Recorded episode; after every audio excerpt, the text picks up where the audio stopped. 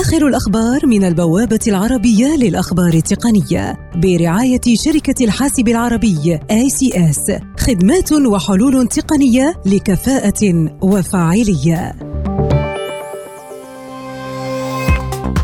فيسبوك تجري تعديلا جديدا على طريقة ظهور المنشورات في آخر الأخبار كجزء من التحول نحو تحسين جودة الوقت الذي يقضيه المستخدم على الموقع حيث ستكون الأولوية للمشاركات المنشورة من قبل المستخدمين الذين تربط بهم علاقات وثيقة.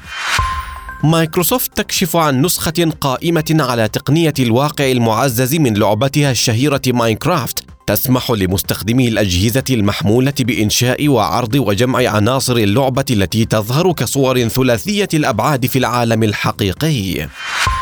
شركتا مايكروسوفت وسوني المتنافستان في مجال الألعاب منذ فترة طويلة تعلنان عن شراكة غير عادية مما سيسمح للخصمين بالعمل معا لتحسين منتجات بعضهما البعض في مجال الألعاب القائمة على السحابة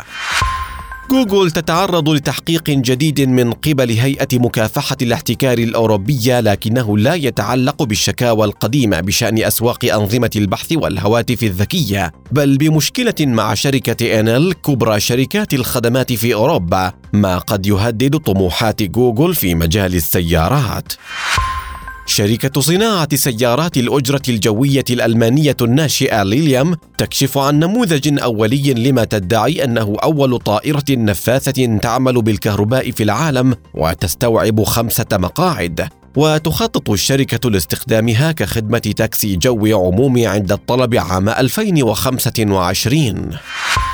وزارة التجارة الأمريكية تقول إنها قد تخفف قريبا القيود المفروضة على شركة هواوي وذلك في أعقاب إدراج الشركة الصينية ضمن القائمة السوداء في الولايات المتحدة، الأمر الذي يعيق عمل الشركة وخدمة عملائها الحاليين.